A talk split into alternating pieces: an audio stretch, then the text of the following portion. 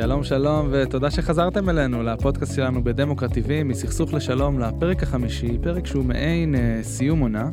אני עומר, אה, איתי באולפן אה, דוקטור שאול אריאלי, אלוף משנה במילואים, והעורך שלנו בן רביע. היום ככה לקראת אה, סיום החלק הזה, אנחנו ננסה לסכם את כל הפרקים הקודמים ולחזור ו- ולהרחיב על אתוס הסכסוך. אה, מה זה אומר? נרחיב על זה בקרוב, אבל זה באמת האתוס המכונן אה, של החברה הישראלית, ונבין איך הוא משפיע וגם איך הוא נראה מתוך הפוליטיקה העכשווית. אה, ומעבר לזה, פנינו אליכם, אה, קהל המאזינים, וביקשנו מכם לשלוח לנו שאלות. קיבלנו באמת מאות שאלות, ניסינו לקחת ככה את השאלות שחזרו, את השאלות המרכזיות, ושאול פה באולפן ינסה לעשות סדר ולענות על כל מה שאפשר. אז שלום שאול, שלום, שלום. ויאללה, מתחילים. מסכסוך לשלום, עם שאול אריאלי ועומר לובטון גרנון, הפודקאסט של דמוקרט TV. שאול, אתה לאורך הפרקים, ו- וגם במאמר, אה, ומספר מאמרים שכתבת לאחרונה, אתה מדבר על, על, על החשיבות של האתוס בחברה, על כמה הוא מצדיק את הקיום של היוצר בעצם איזשהו נרטיב משותף, ואתה מרחיב כמובן על האתוס הישראלי סביב הסכסוך הפלסטיני. אכן, האתוס, הרי זה, כל חברה זקוקה לאתוס. האתוס זה בעצם הדבק המלכד, המלכד את החברה, הוא מצליח לגייס אותה, הוא בעצם מאפשר לה לא לשאול כל בוקר מחדש את השאלות הגדולות והקשות, אלא בעצם להתנהל בתוך אה, המציאות אה, הקיימת, שיש לנו איזושהי פרדיגמה, איזושהי סכמה אה, בראש, שלכאורה יודעת להסביר לנו את כל האירועים הקטנים. ואכן, מה שמאחד את החברה הישראלית, כמעט את רוב החברה הישראלית, זה מה שאנחנו מכנים אה, אתוס הסכסוך, אשר אה, בנוי בצורה כזאת שצובע אה, בצבעים של שחור ולבן את הצדדים של הסכסוך, ומעניק לנו כמובן כמעט בכל הגורמים או בכל האופנים את הצבע הלבן. אתוס מסוג כזה לא מאפשר פשרה, לא מאפשר אה, השלמה עם אה, קיומו של עם אחר ועם זכותו לכונן כאן אה, מדינה עצמאית לצידנו.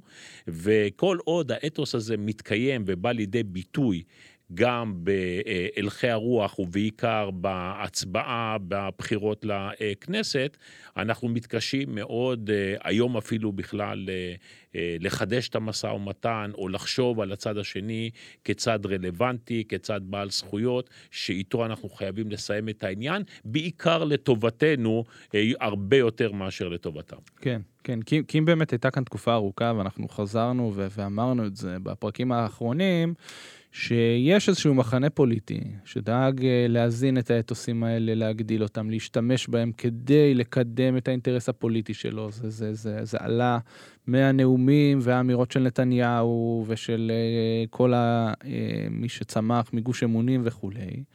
אבל בעצם, ואתה מבקר גם את העניין הזה, גם בממשלה הנוכחית, שהיא לא מכילה את הקולות האלה, שומרים על האתוס. לא... לגמרי, הם שומרים על אתוס הסכסוך, כי הרי מי שמחזיק באתוס הסכסוך, ישנן אה, מספר קבוצות שמתייחסות אה, לעניין הזה. זאת אומרת, ההנחה היא שבעצם אין עם מי לדבר, או במושגים הרגילים, אין פרטנר בצד השני, כן. ולכן עלינו לדאוג לאינטרסים שלנו. מה זאת אומרת לדאוג לאינטרסים שלנו? להבטיח בעיקר את ההיבטים הביטחוניים על ידי שליטה אה, בגדה המערבית והמשך המצור על עזה, אה, חיזוק אה, מפעל ההתנחלות בשטחים, ולשמור על מה שמכנים בטעות סטטוס קוו, למרות שהוא בפועל סיפוח זוחל.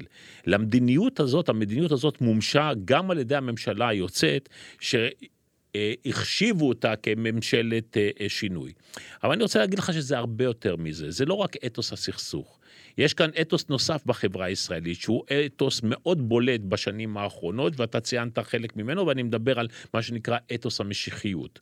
אתוס המשיחיות, שמי שמוביל את זה, זה כמובן, אם אנחנו נתייחס על המפלגות הפוליטיות, זה ימינה, זה הציונות הדתית, או כל הוורסיות, הבית היהודי, האיחוד הלאומי וכן הלאה, שאצלם הוא בכלל תהליך דטרמיניסטי שאומר, אנחנו הולכים לקראת אה, גאולה, ושום דבר לא יכול לעצור אותנו. כן, ולכ... תהליך עם פרשנות אלוהית. בדיוק, אה, שהם כמובן המוסמכים לפרש את אה, אלוהים ובלבד, ורק הם, וחלק מהתהליך הוא כמובן ליצור כאן מצב שיביא אותנו לריבונות מלאה, ואפילו לכינון של בית המקדש השלישי בהר הבית, וכן הלאה וכן הלאה. ומה שקורה היום, לצערנו, שהאתוס הזה הולך ומתחזק, ולא מעטים שהחזיקו באתוס הסכסוך, שדיבר בעיקר על נושא של אה, ביטחון וכן הלאה, הופכים להיות הם, אה, חסידים של האתוס המשיחי, מה שיוצר את האפשרות של איזושהי פשרה לבלתי אפשרית. זה משאיר לנו קבוצה שלישית קטנה שהולכת ומצטמקת, אני קורא לה חסידי אתוס השוויון. שאצלם אנחנו יכולים לראות פרשנויות אה, אה, שונות של פתרון מתוך תפיסה של שוויון. חלק הולכים כמובן, וזאת קבוצה גדולה, לפתרון של אה, שתי המדינות בפרמטרים המוכרים והידועים, וחלק הולכים ומרחיקים ומדברים על אפשרות של מדינה אחת שוויונית, או על פתרונות של קונפדרציה או פדרציה וכן הלאה. ולכן הטענה המרכזית שלי אומרת שהחברה הישראלית לא צריכה אה, לוותר על אתוסים, כי אמרתי, אתוסים נחוצים לקיומה של כל חברה, אבל היא צריכה להחליף את האתוס שלה, זאת אומרת, להחליף את האתוס של הסכסוך, לקחת מאתוס הסכסוך את מרכיבי האמת שבו, ולצרף אותם לאתוס השוויון וליצור אתוס ישראלי חדש, ש... ישמור כמובן על ביטחונה של מדינת ישראל, אבל יאפשר גם פתרון בנוסח של שתי מדינות, על פי כל מה שאנחנו מכירים. כן. אני מרגיש שלאתוס הזה, יש לו איזה שתי פנים, ואני תוהה אם אתה יכול להסביר את זה. מצד אחד, באמת זה אתוס של סכסוך, ש- שאם אנחנו לא נדאג לעצמנו, אף אחד לא ידאג לנו, והצורך הזה בביטחון, ו- וכזה, מין משהו מייאש כזה של הים אותו ים והערבים אותם ערבים. ומהצד השני, לא יודע, אולי כלפי פנים או כלפי הקהילה הבינלאומית, יש איזשהו אתוס שאומר, אנחנו אנשי שלום. אתה יודע, וכאילו, אנחנו פנינו לשלום ואנחנו רק מושיטים יד ואין מי שיושיט יד אל מולנו, כאילו, איפה, איך הדברים האלה מתיישבים בכלל לדעתך? תראה, קודם כל צריך להדגיש, אתוס הסכסוך הוא לא כולו בדיה, אחרת הוא לא היה מתקיים. הוא, יש בו מרכיבים, למשל, הסרבנות הערבית ב, ב, להחלטת אה, החלוקה, הפתיחה שלהם אה, במלחמה, האמנה הפלסטינית עד uh, uh, כמעט 88 וקצת יותר מזה, uh, שמדברת על חיסולה של מדינת ישראל, uh, תוכנית השלבים שאכן צצה ב-74. אסור לבטל את זה. אני אומר את זה במתכוון, כדי שאף אחד לא יחשוב במושגים עתידיים של גר uh, זאב עם כבש. אנחנו צריכים תמיד להיות ערניים לכל המציאות ולכל הגורמים שפועלים פה אה, בסביבה. אבל מצד שני, יש המון מרכיבים שעסקנו בהם אה, בפרקים השונים כאן בפודקאסט, שהם מרכיבי בדיה, והגיע הזמן להיפטר מהם. זאת אומרת, אם מדינת ישראל, כמו שאתה אומר, משדרת שהיא מוכנה לשלום, יש קריטריונים ברורים איך מגיעים לשלום הזה, וזה על פי ההחלטות הבינלאומיות שמקובלות על ישראל, הוכרו על ידי ישראל, החלטה 242, החלטה 338 וכן הלאה. ישראל הרי ניהלה במשך שנים משא ומתן שמדבר על אה, היפרדות על סמך ההחלטות הללו. ולכן הטענה שאין פרטנר בצד השני היא טענה לא רצינית. משום שאתה צריך לבחון מה הפרטנר הזה מציע, ואם הוא מציע את ההצעות שחונות בטווח הבינלאומי, של ההחלטות הבינלאומית, הגיע הזמן בעצם להתחיל וליישר קו עם הדברים הללו. כן, ואם אני אחזור לקבוצות האלה שמנית שיש, שמחזיקות את האתוס, נראה לי על איזשהו מנעד, כן? יש כאלה שהם ממש בתוכו, ויש כאלה שהם עדיין מחזיקים באיזשהם דעות שאפשר עוד לפתור את הסכסוך. אני מרגיש שה... שמי שמחזיק את האתוס אה, במלוא כוחו, מה שאמרנו, אלה שנולדו מתוך גוש אמונים, והתפיסה היותר משיחית, הם, יש להם אש בעיניים, כאילו הם יודעים את הפתרון, והקבוצה השלישית שמנית, חסידי השלום והשוויון, הם יותר מבולבלים. קיבלנו גם כל מיני שאלות מאנשים כאלה, שאולי הם עדיין הכי רוצים להאמין שהשלום אפשרי, והם הפגינו שם, ב, לא יודע, בתחילת שנות ה-90 בכל מיני הפגנות, אבל היום הם אומרים לך, וואלה, שאול, זה עוד בכלל אפשרי? נכון, זאת השאלה, ההיתכנות אה, ואני יכול להגיד לך שקיימנו אה, סקר מטעם אוניברסיטת רייכמן אה, לפני בדיוק חודש, ואתה רואה שבעוד שרוב הציבור הישראלי, מימין ומשמאל דרך אגב, תומך בצעדי היפרדות, או חד צדדיים או במסגרת הסכם עם הפלסטינים, עדיין רוב הציבור הישראלי אה, לא מאמין שהדבר הזה אה, אפשרי. והסיבה המרכזית לכך היא הטענה שאין פרטנר ולא יהיה פרטנר פלסטיני. זאת אומרת, אתוס הסכסוך יושב כאן בצורה מאוד אה, אה, אה, חזקה, שבעצם אם אתה אומר, אם אין פרטנר, אז אני לא יכול לנסות אה, שום דבר, למרות שאני בטוח שהפתרון הטוב עבור מדינת ישראל זה שתי מדינות. אתה רואה את הפרדוקס הגדול. אז מה אנחנו עושים כאן? אז מה, כאילו, אם זה האתוס, מה, בשביל מה? מה? מה, ילדים גדלים פה למה? להתגייס לצבא בלי הפסקה, לעד נחיה על חרבנו? אז את זה אנחנו, וזה מה שמבטיחים לנו חלק לא מבוטל מהפוליטיקאים, מבטיחים לנו שלעד אה, אה, נחיה על חרבנו, אה, והדבר הזה הוא זה שצריך להדליק את הנורה האדומה בפני הציבור הישראלי, ולהגיד, זה העתיד שאנחנו שואפים אליו, האם זה באמת העתיד היחידי? ולכן פה יש תפקיד אדיר, א', למערכת החינוך, לפוליטיקאים, לפוליטיקאים, למנהיגים אה, אחרים שצריכים לשדר שיח אחר, שיח של שלום, בדיוק כמו שעשה רבין אה, אה, בזמנו, שדיבר על סוף אה, אה, הסכסוך, או אה, מנהיגים אחרים, כמו פרס ואולמרט וברק, וצריך לתת להם מקום. זה גם מאבק אדיר של החברה האזרחית, וגם פה דמוקרט TV ומה שאנחנו עושים כאן הוא חלק מהמאבק של החברה האזרחית, להשפיע על דעת הקהל הישראלית ולהבין את דעת הקהל הישראלית, ולכן יש מקום חשוב לעניין הזה. ובסופו של דבר, תראה, כל אחד, כל אזרח ותושב במדינת ישראל בסוף, בסופו של דבר צריך להחליט איזה עתיד הוא רוצה אה, אה, אה, להכין ל, לילדים ולנכדים שלו.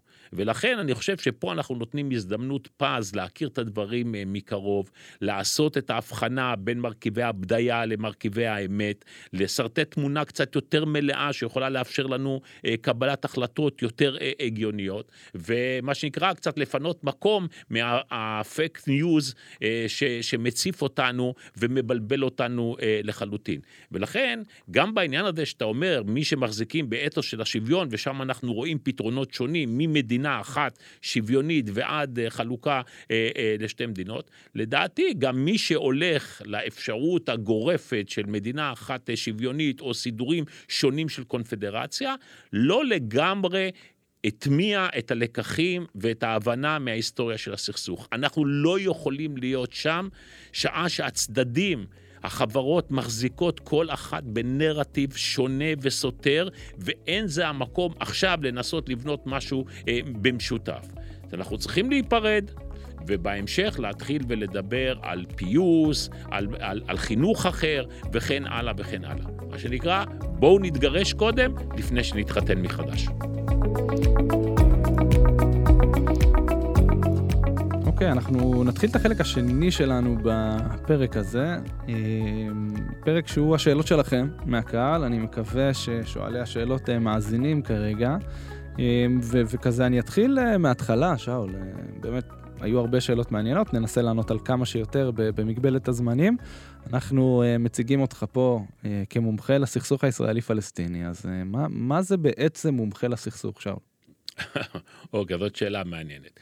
בעצם מומחה לסכסוך זה מי שמסוגל אה, לתאר בצורה עקבית אה, ומלאה את תולדות הסכסוך, את הנרטיבים של הצדדים, את המשאים ומתנים, את העמדות של הצדדים, את התרחישים שהוצגו. אני יכול לתת לך אולי, רק כדי להבין את זה, כדוגמה, אני באופן אישי מקבל כמעט כל שבוע אה, הצעות ורעיונות איך לפתור את הסכסוך או איך ליישב את הסכסוך על ידי באמת רבים רבים שנכנסים אה, אה, אה, לאתר שלי.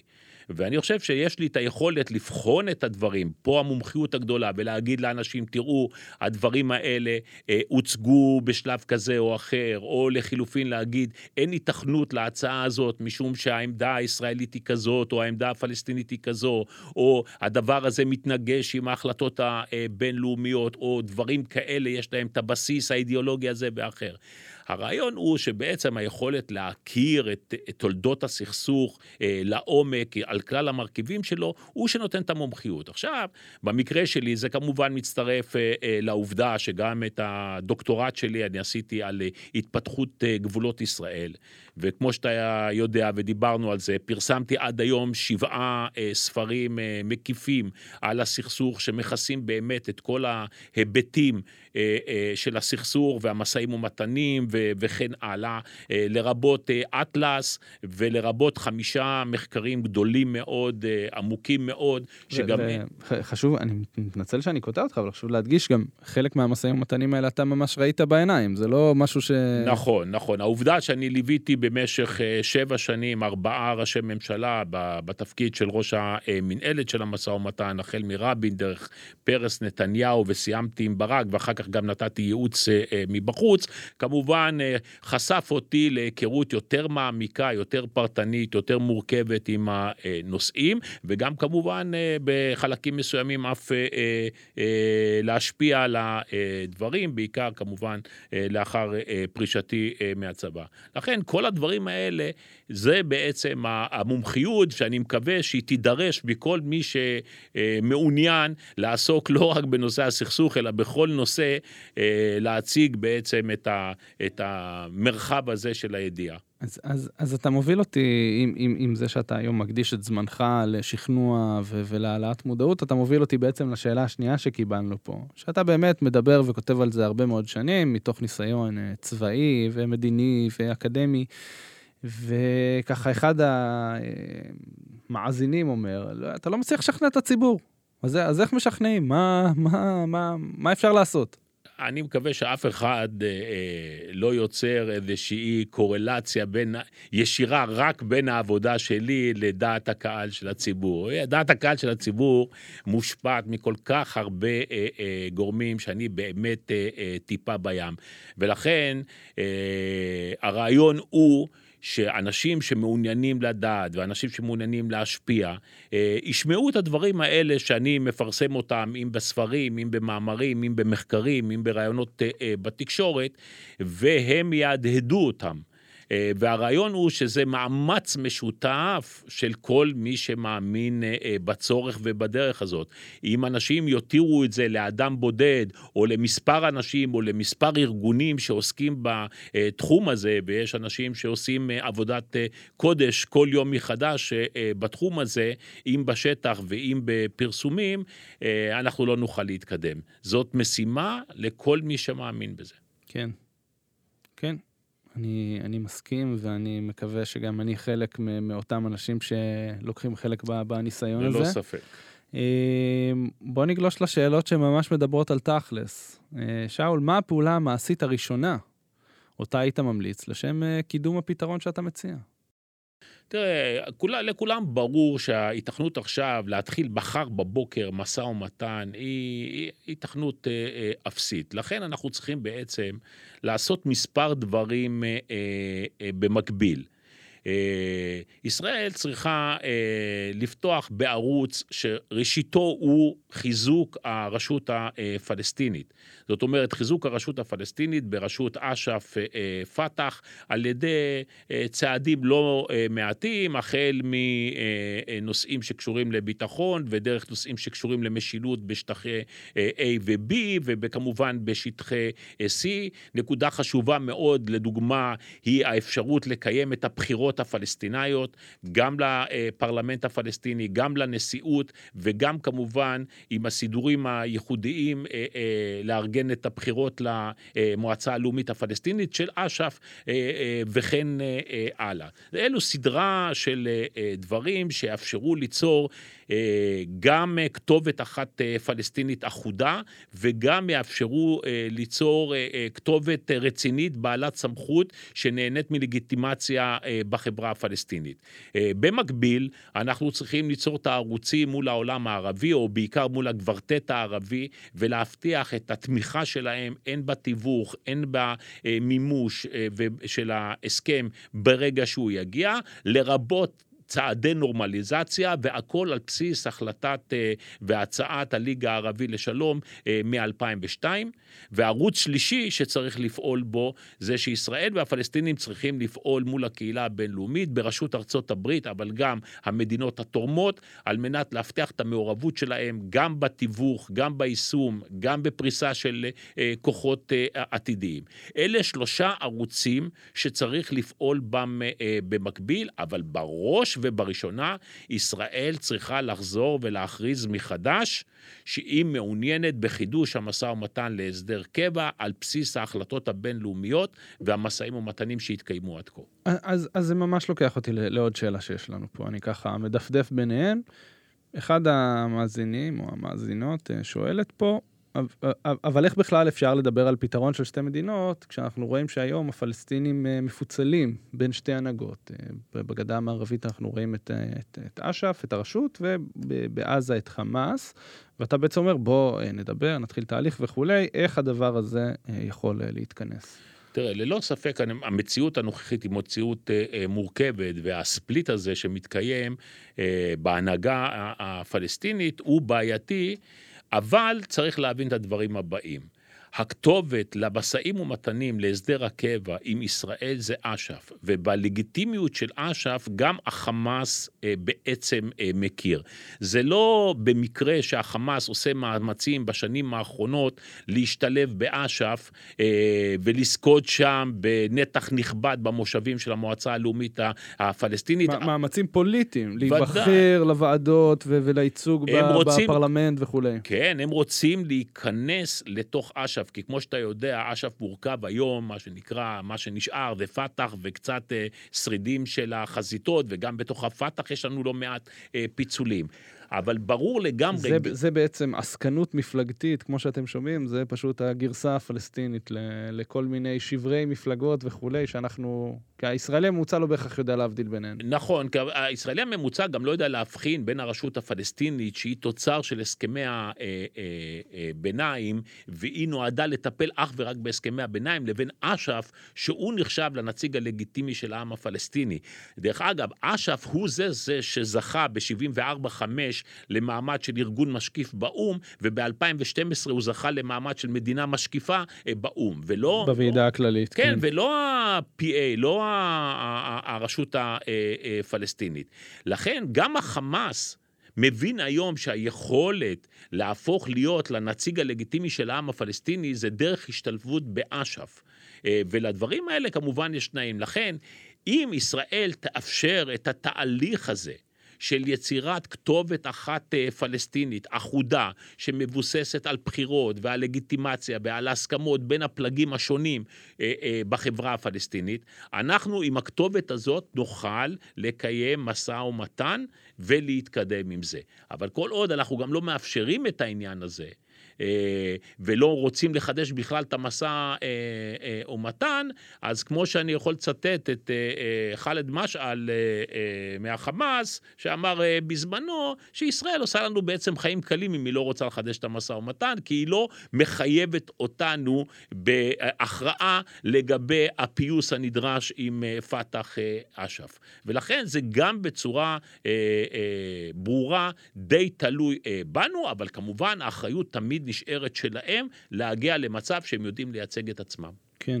ואם אנחנו כבר מתעמקים בהנהגה הפלסטינית, אני מדלג פה לשאלה נוספת.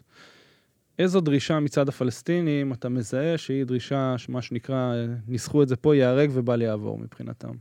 צריך להבין, העמדה הפלסטינית יושבת בכל הסוגיות, פליטים, ירושלים, ביטחון, גבולות וכן הלאה, בתוך הפרשנות המקובלת של ההחלטות הבינלאומיות. לכן כל החלטה או כל ניסיון לכפות עליהם פתרון באחת הסוגיות הללו, שזה מחוץ לפרשנות הזאת, מבחינתם זה הרג ובל יעבור. אני אתן לך דוגמה, כמו למשל יוזמת טראמפ.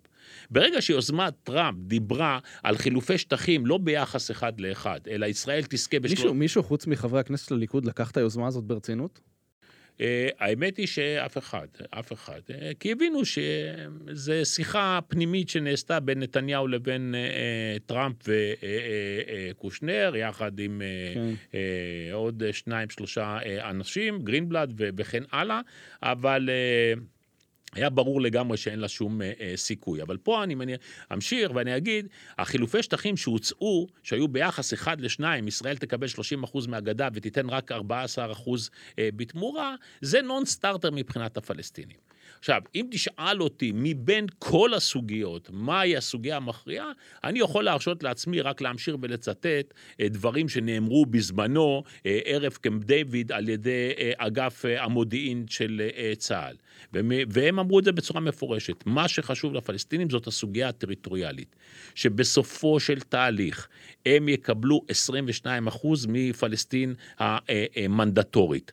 אה, אפשר לעשות חילופי שטחים קטנים וכן הלאה, אבל הם לא יוותרו על העניין הזה אה, לחלוטין. ושאר הסוגיות, בעיקר הם התייחסו לסוגיית הפליטים, שהיא קלף מיקוח, ולא בעצם אה, משהו שהם הולכים להתעקש על נושא של השיבה וכן הלאה. כן, ואנחנו, כיוון שאנחנו עוסקים פה יותר במחסומים התודעתיים ולא ב... אתה יודע, בטקטיקה של מטר על מטר או 80 סנטימטר על מטר, לא שזה לא חשוב כמובן, אז, אז אחת השאלות פה קצת מתכתבת עם, עם, עם, עם הנושא שלנו. האם מנהיג פלסטיני, שבאמת יבוא, בעזרת השם, יחתום על הסכם שלום, ישרוד מול ההתנגדות הפנימית? ונראה לי שזו שאלה שאפשר לשאול באותה מידה גם על מנהיג ישראלי. ללא ספק, ואנחנו אה, יודעים בדיוק מה קרה עם מנהיג ישראלי בשם יצחק רבין, שהלך את הדרך הזאת אה, ונרצח. אנחנו יודעים שהדברים האלה קרו גם בעולם הערבי, כמובן אה, הירצחו של סאדאת בעקבות אה, הסכם השלום. תראה, מנהיג פלסטיני שיגיע לחתום על אה, הסכם קבע עם ישראל, יהיה מנהיג שכמובן חייב ליהנות מכל התהליך המקדים שדיברתי עליו, של אה, אה, מה שנקרא בחירות מחודשות, תמיכה של הזרמים והסיעות השונות בחברה הפלסטינית. אבל אני, אני אגיד לך, העניין הוא זה יכולת המימוש. אם הוא נהנה מכל הלגיטימציה הזאת, יכולת המימוש של ההסכם היא, היא, היא, היא, היא תהיה, היא, היא תתקיים. ועניינו של מנהיג זה לא העניין החשוב. כי אם כבר ההסכם הזה נחתם ומומש ומנהיג נרצח, מדינה ממשיכה. זה, זה, זה המבחן האמיתי. עכשיו, תיקח לדוגמה מה שקרה בישראל, או לחילופין מה שקרה במצרים, אחרי רצחו של סאדאת. האם תהליך השלום אה, אה, אה, נפסק? האם אה, אה, הפרו אותו, ביטלו אותו? אפילו כשמורסי מהאחים המוסלמים נבחר לנשיאות ב-2012, אומנם לתקופה אה, אה, מוגבלת, כן, הוא... ב... מובארק. כן, הוא לא בחר לבטל את ההסכם, להפך, הוא דיבר על הסכם כהחלטה אסטרטגית וכן הלאה וכן הלאה. ואותו דבר גם אצלנו, התהליך נמשך. האדם אולי הוא האדם שמוביל, אבל הגוף המחויב, זאת ה... זה הגוף ששולח אותו, ולצורך העניין פה מדובר על מדינת ישראל, או הרפובליקה הערבית של מצרים, או, אה, או הפלסטינים, ושם החשיבות. אני, אני כאילו נכנס פה, אולי אני פותח סוגריים. אתה חושב שחלק מהמצים, מהמאמצים של חמאס אה, לחדור לתוך אש"ף, ל, ל, להשתלט על הארגון הזה, האם הם אולי משרתים איזשהו ניסיון של חמאס לשמר אתוס סכסוך משלהם בצד הפלסטיני? כי אני מניח שאם ההנהגה של אש"ף תהיה מורכבת בעיקר מנציגי חמאס, זה ישנה לחלוטין את התמונה. תראה, אה, האמת היא שהתשובה פה מורכבת. אם הם היו רוצים לשמר את אה, אתוס הסכסוך אה, אה, שלהם, הרי דווקא הם לא היו צריכים להצטרף לאש"ף, ותמיד ליצור אה, אופוזיציה לוחמנית ופועלת אה, כנגד אש"ף ואפשרויות של תהליך שלום, דברים שהם עשו בזמנו. עכשיו, הניסיון להצטרף זה בעצם, הניסיון זה להוביל את, ה, את החברה הפלסטינית על פי התפיסה האסלאמית שלהם, אבל עדיין זוהי תפיסה פרטיקולרית שמדברת על פלסטין ולא מדברת על איזשהו ארגון כלל אזורי או כלל עולמי, כמו למשל הג'יהאד האיסלאמי אה, אה, ואחרים. לכן ההשתלבות שלהם באש"ף היא ברורה שהיא תהיה גם מחויבת בהחלטות של אש"ף. זאת אומרת, זו לא תהיה סתם השתלטות. אה, אה, וקרי, הכרה בהסכמי אוסלו, הכרה בהחלטה 242, ב-338, ועוד בסדרה אה, אה, של החלטות. יש כאן כמובן אה, אה מקל אה, וגזר שהם יצטרכו לתמרן אה, אה, בתוכו. טוב, אני ככה מדפדף לנו בין שאר... או, או, זאת נראה לי שאלה שאתה תאהב. כי זאת שאלה שלדעתי היא קצת מורכבת בעצם מאחד המיתוסים. שואלים אותנו פה, נראה שהפלסטינים לא מחמיצים אה, הזדמנות לפספס אה, ולהגיע להסכם שלום. האם הם באמת רוצים להגיע להסדר? אה, שואלים פה עוד כמה שאלות ברקע, אבל זה, זה, זה נראה לי מעניין כאילו לראות זו, זו באמת שאלה שמורכבת ממיתוס, לא? זאת שאלה מאוד uh, חשובה, דרך אגב, אני אוהב את כל השאלות, uh, אבל השאלה הזאת היא חשובה כי היא מאפשרת להבין קצת יותר לעומק את העמדה הפלסטינית. תראה, מה הפלסטינים עשו בעצם מ-1917 עד 1988?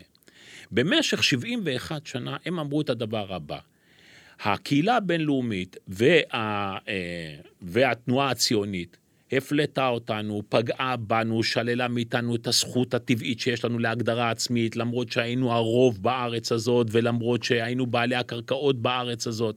ולכן, אנחנו סירבנו באופן מוחלט להחלטות הבינלאומיות, כי חשבנו שהן פוגעות באינטרסים שלנו ובזכויות שלנו. ולכן, ההחלטות האלה שמומשו באמצעות כוח בריטי או כוח אה, אה, ישראלי, אנחנו נילחם בהן בכוח. וזאת הייתה האמנה של אש"ף. זאת אומרת, להחזיר את פלסטין לפלסטינאים באמצעות כוח. אבל היה ברור להם מהר מאוד, כן, מהר מאוד זה לקח זמן, כן, 71 שנה, עד 88, וזה תהליך הדרגתי. דתי, שההיבדלות שלהם וההדרה העצמית שלהם מהקהילה הבינלאומית על ידי סרבנות מתמשכת בלהכיר בהחלטות הבינלאומיות, עשתה איתם רק רע. לקחה אותם לנכבה, לקחה אותם לפליטות, לקחה אותם להיעדר אזרחות, לקחה אותם להיעדר מדינה. והם הבינו שהיכולת שלהם להציל מה שנקרא איזשהו טפח מפלסטין ולהקים מדינה עצמאית, מותנה בכך שהם אה, יחזרו לקהילה הבינלאומית. והחזרה לתוך האמברלה, לתוך המטריה של הקהילה הבינלאומית, היא הכרה בהחלטות הבינלאומיות. עכשיו, הם אמרו, תראו, אנחנו, שלא הכרנו בהחלטות הבינלאומיות, נענשנו כל הזמן. עכשיו אנחנו מכירים בהחלטות הבינלאומיות, 242 ו-338, ואנחנו דורשים מהקהילה הבינלאומית לאכוף את ההחלטות האלה ולתת לנו את המדינה שמגיעה לנו על 22% מפלסטין המנדטורית, קרי הגדה, לרבות מזרח ירושלים ועזה. זאת בעצם העמדה הבסיסית שלהם. עכשיו, כל עוד ישראל מוכנה לנהל איתה משא ומתן לאור העמדה הבסיסית הזאת, שחונה בת, בתווך הזה של ההחלטות הבינלאומיות, הם מוכנים. הם לא יסרבו. עובדה שהם הציעו הצעות, גם בקמפ דיוויד, גם בטאבה, גם באנפוליס, הם הציעו הצעות ליישוב הסכסוך, לסיום הסכסוך, שמבוססות על ההחלטות הבינלאומיות. אם למשל, אם למשל אולמרט היה מקבל את ההצעה של אבו מאזן ב-2008, הם היו חותמים על ההסכם.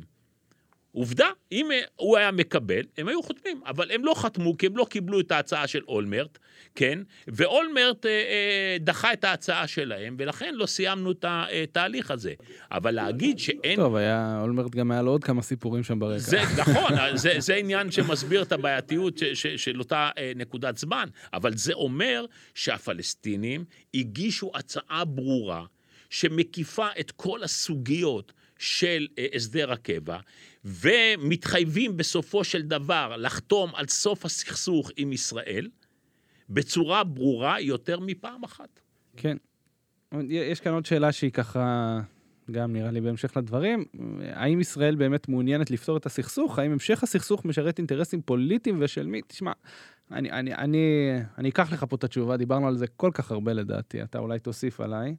אמ, יש גורמים פוליטיים בישראל שמעוניינים בהמשך הסכסוך, נקודה. זה משרת אותם פוליטית, זה בונה אותם פוליטית, זה, זה מזין את הקהל, זה, זה, זה מביא את הלייקים בפייסבוק, זה מביא מנדטים, אמ, וזו, לפי הפרשנות אה, שלי הקטנה, זאת פוליטיקה של ייאוש אה, ש, שהיא לצערנו עובדת. לא יודע, אתה רוצה... כן, תראה, א', תראה, אי אפשר להתעלם אה, גם מה לעשות, חלק מהם גם מה שנקרא לוקים אה, באידיאולוגיה, אני אומר את זה כמובן אה, אה, בציניות. וברור שהמשך הסכסוך משרת בעיקר את המחזיקים באתוס של המשיחיות, כי מבחינתם לא יכול להיות, אי אפשר יהיה להשלים את התנאים לביאת המשיח מבלי שאנחנו נכיל ריבונות מלאה על כל ארץ ישראל, וחלק מהם גם אפילו מתנה את זה בהקמת בית המקדש והריסת המסגדים על הר הר הבית. ואותם זה משרת יותר מכל. יש כאלה שגם הולכים עוד צעד אחד יותר רחוק ואומרים שאם יש שלום, זה סכנה להתבוללות של עם ישראל אה, עם הערבים, ועוד כל מיני אה, דברים. אבל לכן זה משרת חלק ניכר מהמפלגות הפוליטיות אה, כנושא של הסתה ו- ו- ו- ו- אה, ותחושה של קורבנות מתמשכת, אה, היא דבר שבאמת קל יותר להאזין אותו מאשר לקחת אחריות ולקחת את הדרך ליישוב הסכסוך. כן. כן, זה יותר מוכר. אני כן חושב, אתה יודע, אתה בא ומדבר על איזושהי משיחיות ובית המקדש, זה כן נשמע כאילו מדובר באיזה נישה.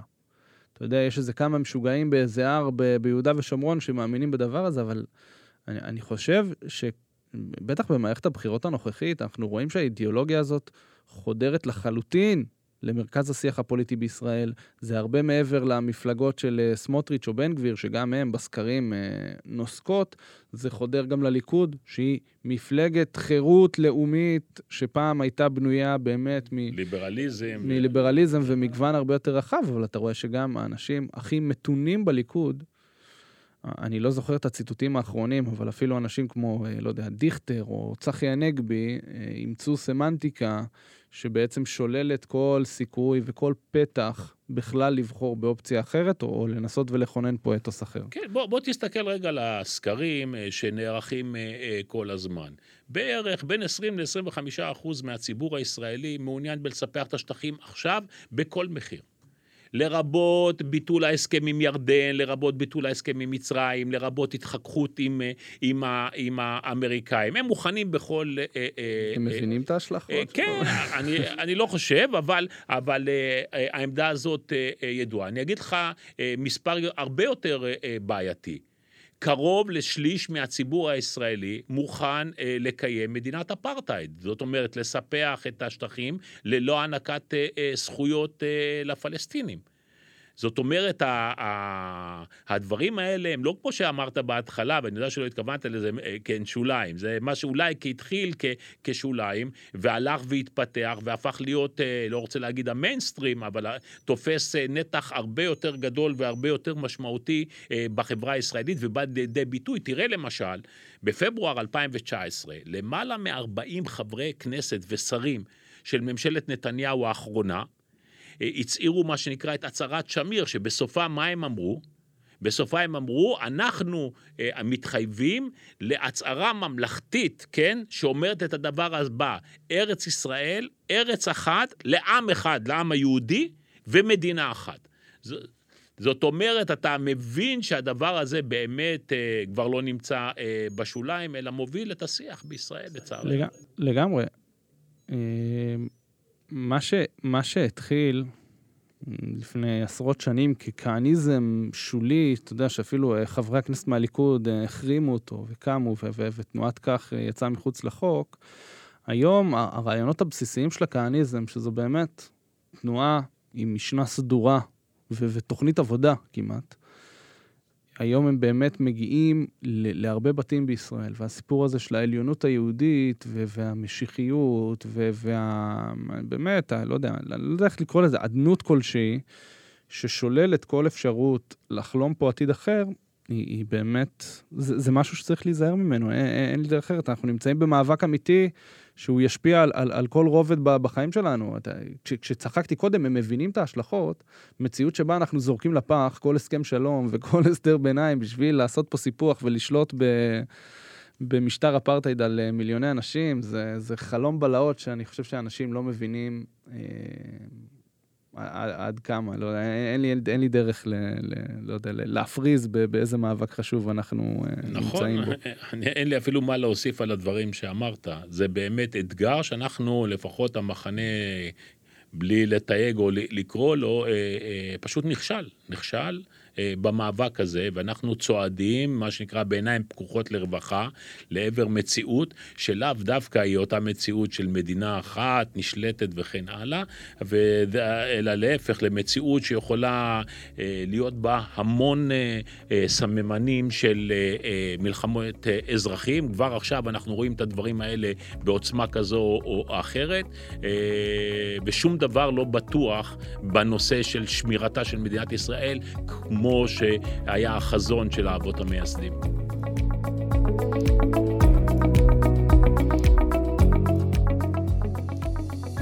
טוב, אז אנחנו בפרק החמישי, אה, באמת שרובו מוקדש לשאלות שלכם המאזינים, אה, ודיברנו קצת גבוה ועל ההנהגה. יש פה גם כמה שאלות מאוד מאוד טקטיות. שאני חושב שלחלקן באמת אה, ענינו במהלך הפרקים הקודמים, אבל כן יש נושאים שלא הספקנו להיכנס אליהם, ואני בכל זאת רוצה לבחור ככה איזו שאלה אחת שהיא אולי טקטית וממנה גם נצא החוצה. שואלים אותנו פה, מדוע פרצה האינתיפאדה השנייה בדיוק כשבחרנו אה, בשלום באהוד ברק? האינתיפאדה השנייה פרצה דווקא מתחושת התסכול והאכזבה הגדולה מ... אה, פסגת אה, קמפ דיוויד שהתקיימה ביולי 2000, okay. אוקיי. אה, יחד עם אה, אהוד ברק כראש ממשלה ויאסר ערפאת כיושב ראש אש"ף, וכמובן הנשיא קלינטון מהצד האמריקאי. והאכזבה הייתה אכזבה אדירה בקרב הציבור הפלסטיני. והדבר הזה נבע מההצעות שהיו רחוקות באמת ת"ק פרסה מהפרשנות האפשרית של ההחלטות הבינלאומיות, ואני מדבר כמובן על ההצעות הישראליות. אני אתן לך רק אה, אה, דוגמה אחת אה, או שתיים כדי לסבר את האוזן ולהבין למה זה בלתי אפשרי, וטוב שדיברנו מה זה בחזקת ייהרג ובל יעבור אצל הפלסטינים ביחס למשא ומתן.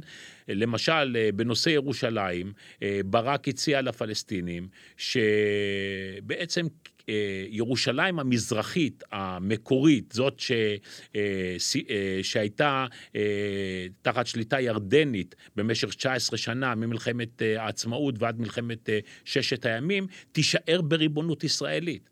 ומה שאנחנו ניתן לפלסטינים זה רק את הכפרים, 22 הכפרים, שמעולם לא היו שייכים לירושלים, וישראל החליטה לספח אותם ב-67. או למשל, שהר הבית אה, יישאר בריבונות ישראלית, ואף יהיה, יוקם שם מקום תפילה אה, אה, ליהודים. או העיר העתיקה גם תישאר למעט אה, הרובע המוסלמי שיעבור לאחריות אה, אה, פלסטינית. זאת אומרת, בסופו של דבר אין בירה פלסטינית במזרח ירושלים. וזה מה שנקרא בחזקת ייהרג ובל יעבור.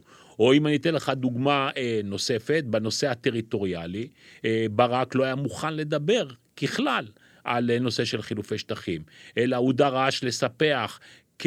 בין 11 ל-8 אחוזים אה, אה, לישראל ללא כל תמורה.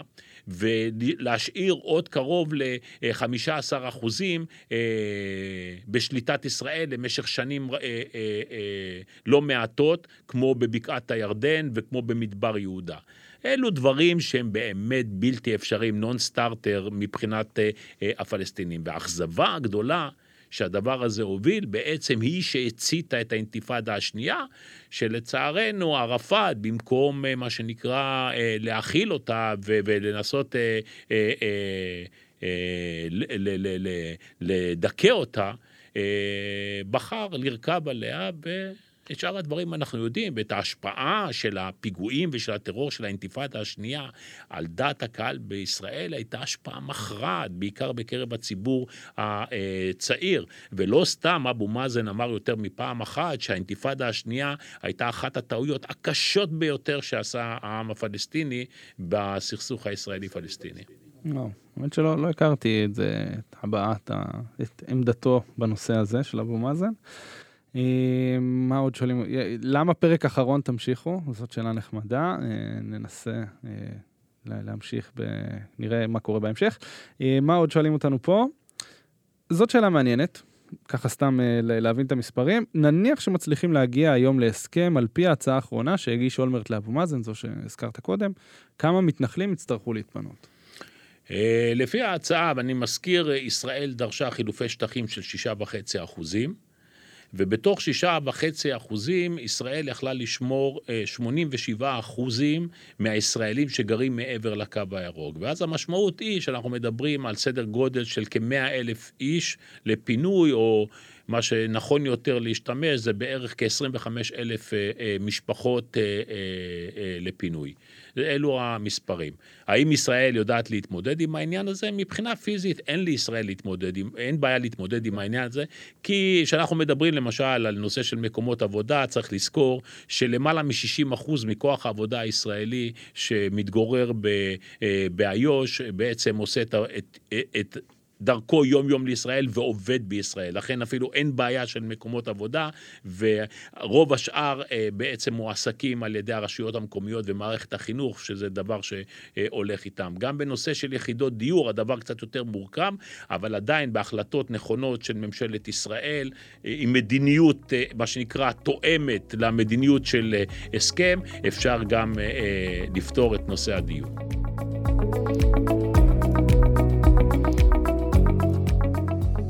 שאול, אני, אני, רוצה לקחת אותנו עכשיו לשתי שאלות ש, שאולי מטילות האחריות על, על, על הציבור, על העם, אחת מהצד הישראלי ואחת מהצד הפלסטיני. אנחנו נתחיל בשאלה ששאלו על הצד הפלסטיני.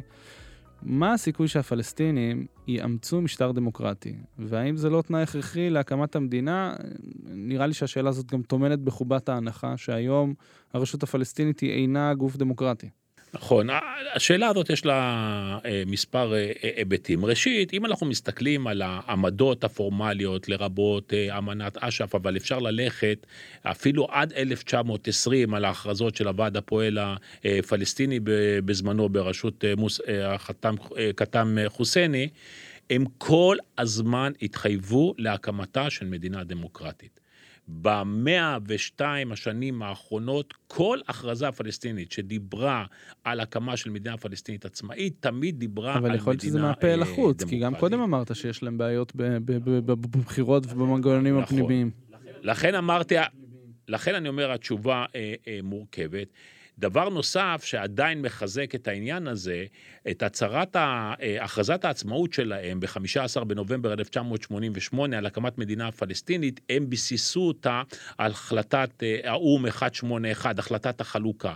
ובהחלטת החלוקה כתוב במפורש על הקמתן של שתי מדינות דמוקרטיות, מדינה יהודית דמוקרטית ומדינה ערבית דמוקרטית. לכן אם הם מבססים והם אומרים, כמו שאנחנו הכרזנו בזמנו אה, בהכרזת העצמאות שלנו ב-14 במאי 48, ועל יסוד החלטת אה, אה, אה, האומות המאוחדות, אותו דבר גם הם בעצם מחויבים לעניין. למרות שאנחנו בהכרזת העצמאות לא, לא ציינו את המילה דמוקרטיה, אבל יש את מגילת העצמאות שיש בה את כל הערכים שמבטאים דמוקרטיה. יחד עם זאת, או למרות כל הדברים שאמרתי עכשיו, השאלה באיזו נקודה ובאיזה שלב אנחנו נמצא את המדינה הפלסטינית מוקמת. אם אנחנו מדברים עדיין על ההנהגה החילונית אה, של אש"ף, אז כפי הנראה ההכרזה גם תדבר על אה, מדינה דמוקרטית, אבל אם יהיה תהליך ארוך של עוד מספר שנים שבו החמאס ימצא את עצמו אה, בהנהגת אש"ף וכמייצג לגיטימי של העם הפלסטיני, אני לא בטוח שאנחנו נזכה לראות מדינה דמוקרטית מהצד השני, או לפחות לא במושגים הדמוקרטיים שאנחנו מכירים. זה לא אמור בעצם אה, אה, להשפיע או לבטל את האפשרות של הסכם, כי הרי אנחנו נמצאים עם הסכמי שלום עם מדינות לא כן. לא דמוקרטיות אה, במובן המלא שלהם, ובכל זאת, מה שחשוב לנו בסופו של דבר, זה היכולת של המשטר לקיים את ההסכמים איתנו, וברמה האחרת, המוסרית, או מיקומנו, או, או תפיסתנו לגבי זכויות אדם, את זה אנחנו צריכים לבטא בצורה כן. אחרת, אבל לא בהקשר הזה. ואם נחזור ככה לכותרת שנתתי לחלק הזה, אני אפנה עכשיו לצד הישראלי, לצד היהודי. יש כאן שאלה שחזרה עליה כמה פעמים, אבל יש לי פה שני ניסוחים, שאחד שואל, מה אנחנו יכולים לעשות, היהודים בישראל, כדי לקדם תהליך שיאפשר שלום עתידי? ועוד מישהו אחר ניסח את זה, מה אנחנו יכולים לעשות כדי לא להרע את היחסים. ככה גישה אחת אופטימית ואחת אה, אולי ריאליסטית. כן, מי שמבקש לא להרע את היחסים בעצם אומר, אה, אה, בוא לפחות נשמור על הסטטוס קוו עד שתיווצר אה, מציאות אחרת. אני לא יודע בדיוק למה הם מחכים, או, או איזה מציאות יותר טובה יכולה להתקיים כדי לחדש את המשא ומתן. ואלה שסבורים שצריך אכן לעשות ושואלים מה ניתן לעשות, אני אומר שכל אחד... אה, ישכנע אה, אדם נוסף וידאג שגם הוא משכנע אדם נוסף להבין את הצורך שלנו להסדיר את הסכסוך עם הפלסטינים כדי לשמור על מה שנקרא, על החזון הציוני של אה, מדינת ישראל ולהימנע מהמחירים הכואבים. איך עושים את זה? יש דרכי פעולה לגיטימיות מפה ועד הודעה חדשה, החל מהפגנות ומחאות ציבוריות וכלה כמובן ביכולת שלנו שלנו להשפיע דרך הקלפיות ביום הבחירה. יש לי שאלה ככה, בגלל שאני יודע שאתה פוגש סטודנטים ומכינות ובתי ספר וכולי, זה בכלל משהו שמדבר לדור הצעיר? כאילו, יכול להיות שהוא גם לא... נכון, היה מצבים אה, מתוחים אה, בשנתיים האחרונות וגם לפני, אבל הוא לא חווה את מה שאני חוויתי לפחות כילד באינתיפאדה השנייה, או אנשים אחרים באינתיפאדה, כאילו, אני לא בטוח שהדור הצעיר לגמרי שם. הדור הצעיר, לא רק שהוא לא לגמרי שם, וזה עולה מלא מעט סקרים, ככל שישנה ירידה בגיל, uh, התמיכה בפתרון של שתי המדינות הולכת ויורדת. ואני חושב שפעם דיברתי על העניין הזה, שהדור הצעיר הזה, מה שנקרא בני 18 אה, עד 28, זה בעצם דור שהתעצב אה, לאור האינתיפאדה השנייה והתחושות אה, הקשות, אבל זה גם דור שהתעצב עם שיח. שנוהל בעשור האחרון על ידי ממשלות אה, אה, נתניהו, אה, והשיח הזה היה שיח שחיזק והזין בצורה נוראית את העניין של אתוס הסכסוך, על ההסתה, ואפשר הרי לצטט מפה עד הודעה חדשה, מווילה בג'ונגל ועד חיות טרף, ועד תוכנית השלבים שלהם, ועד הרצון להשמיד אותנו, כל הדברים האלה נאמרו בצורה מלאה ו... וחוזרת ונשנית, שיצרו בעצם אה, אה, תודעה אה, אחרת לגמרי בקרב הצעירים. ולכן, כמו שציינתי בהתחלה, המהלכים שאנחנו מבקשים לעשות, הם צריכים להיות מהלכים ארוכי טווח, שמבוססים על מערכות ומוסדות רשמיים, מערכת החינוך ומערכת הצבאית, וכמובן ההנהגה הפוליטית, ומי שצריך להוביל ישר בהתחלה ולהכריח את המערכות האלה לפעול זאת החברה האזרחית, ובתנאי שהיא כמובן מאמינה שהגיע הזמן כן. לשנות את השיח. הזכרת בשול, בשולי דבריך פה בסוף את התפקיד גם של המערכת הצבאית בדבר הזה. אני מניח שאתה מתכוון אה, לתפקיד של הצבא בכללותו ולמבצעיות וכולי, ובמצבים אה, מתוחים איך הוא מתנהל וגם בשגרה. אבל אחד הדברים שככה יצא לי לראות במהלך ההקלטות שלנו, זה שפעם הצבא עסק גם בעיצוב האתוס בצורה אקטיבית. למשל, רוב שירי השלום שנכתבו או, או שרו בשנות ה-70 לצורך העניין, שרו על ידי להקות צבאיות. פרחים בקנה, אה, יש לי תמונה בבית של יונה עם מלא של זית וכולי וכולי, וזה מדהים. כאילו שהצבא הישראלי עסק ב, ביצירת, לא יודע, אולי זה היה אתה יודע, כן, אבל... איזשהו כלי לעיצוב תודעה כזה או אחרת, אני לא מבין מה התפקיד של זה. כן, ואפרופו אמרת מי שהדברים האלה לא מתאימים לו אה, ומנסה לשמר את אתוס הסכסוך, אני מזכיר לך שרחבעם זאבי, מה שנקרא המכונה גנדי, כי באותו אלוף פיקוד מרכז אסר על השמעת השיר, שיר אה, לשלום, השיר שהושמע ביום גם שרבין אה, אה, נרצח. ולצערי, אתה לא, לא רק שאתה לא שומע את זה מהלהקות הצבאיות או מצוותי ההוואי הצבאיים, וזה באמת אולי גם לא באמת התפקיד שהם צריכים להוביל אותו, אתה לא שומע שיח אה, על שלום בכלל בחברה הישראלית. אתה לא שומע שירים חדשים על, ש, על שלום אה, אה, בחברה, ובדרך כלל אם משמיעים את המילים הללו, אז אתה יודע, זה ככה למעלה בגובה של 6,000, וכשאתה מבקש לתרגם את זה לדברים אופרטיביים, מה באמת אתה רוצה לעשות ומוכן למען השלום, ופתאום אתה מגלה שזה בעצם אוויר חם כן. שאין לו שום ממשות. כן, כי באמת גם לתרבות וליצירה מסביב יש תפקיד חשוב בעיצוב של, של אתוס. וזה ככה, אני מנסה להוביל אותנו בין השאלות, ואחת השאלות שואלים פה, כמה המצב הקיים לדעתך משפיע על האלימות וחוסר הסובלנות בשיח הישראלי? כאילו, מה, בעצם זה שאנחנו כבר לא מדברים פה על שלום, ושאנחנו חיים באתוס של סכסוך, מה, איך זה משפיע עלינו? תראה, ברור לנו לחלוטין שדפוסים שבאים לידי ביטוי במה שאנחנו קוראים ביהודה ושומרון, בגדה המערבית, ולא זוכים לתגובה הולמת, הקו הירוק לא הופך עבורם להיות אה, אה, מכשול אה, פיזי, והדברים האלה מחלחלים לתוך מדינת ישראל על ידי אנשים, על ידי עמותות, על ידי דפוסים שונים. אה, כי ברגע שיש תרבות אה, מתמשכת של הפרת אה, חוק, ואלימות שלא מקבלת את התגובה הראויה, כי זה נמצא אי שם מעבר להררי החושך, אה, במה שנקרא יהודה ושומרון, למרות שזה במרחק של עשר דקות אה, נסיעה מאיתנו. חמש דקות מכפר סבא, כמו שאומרים.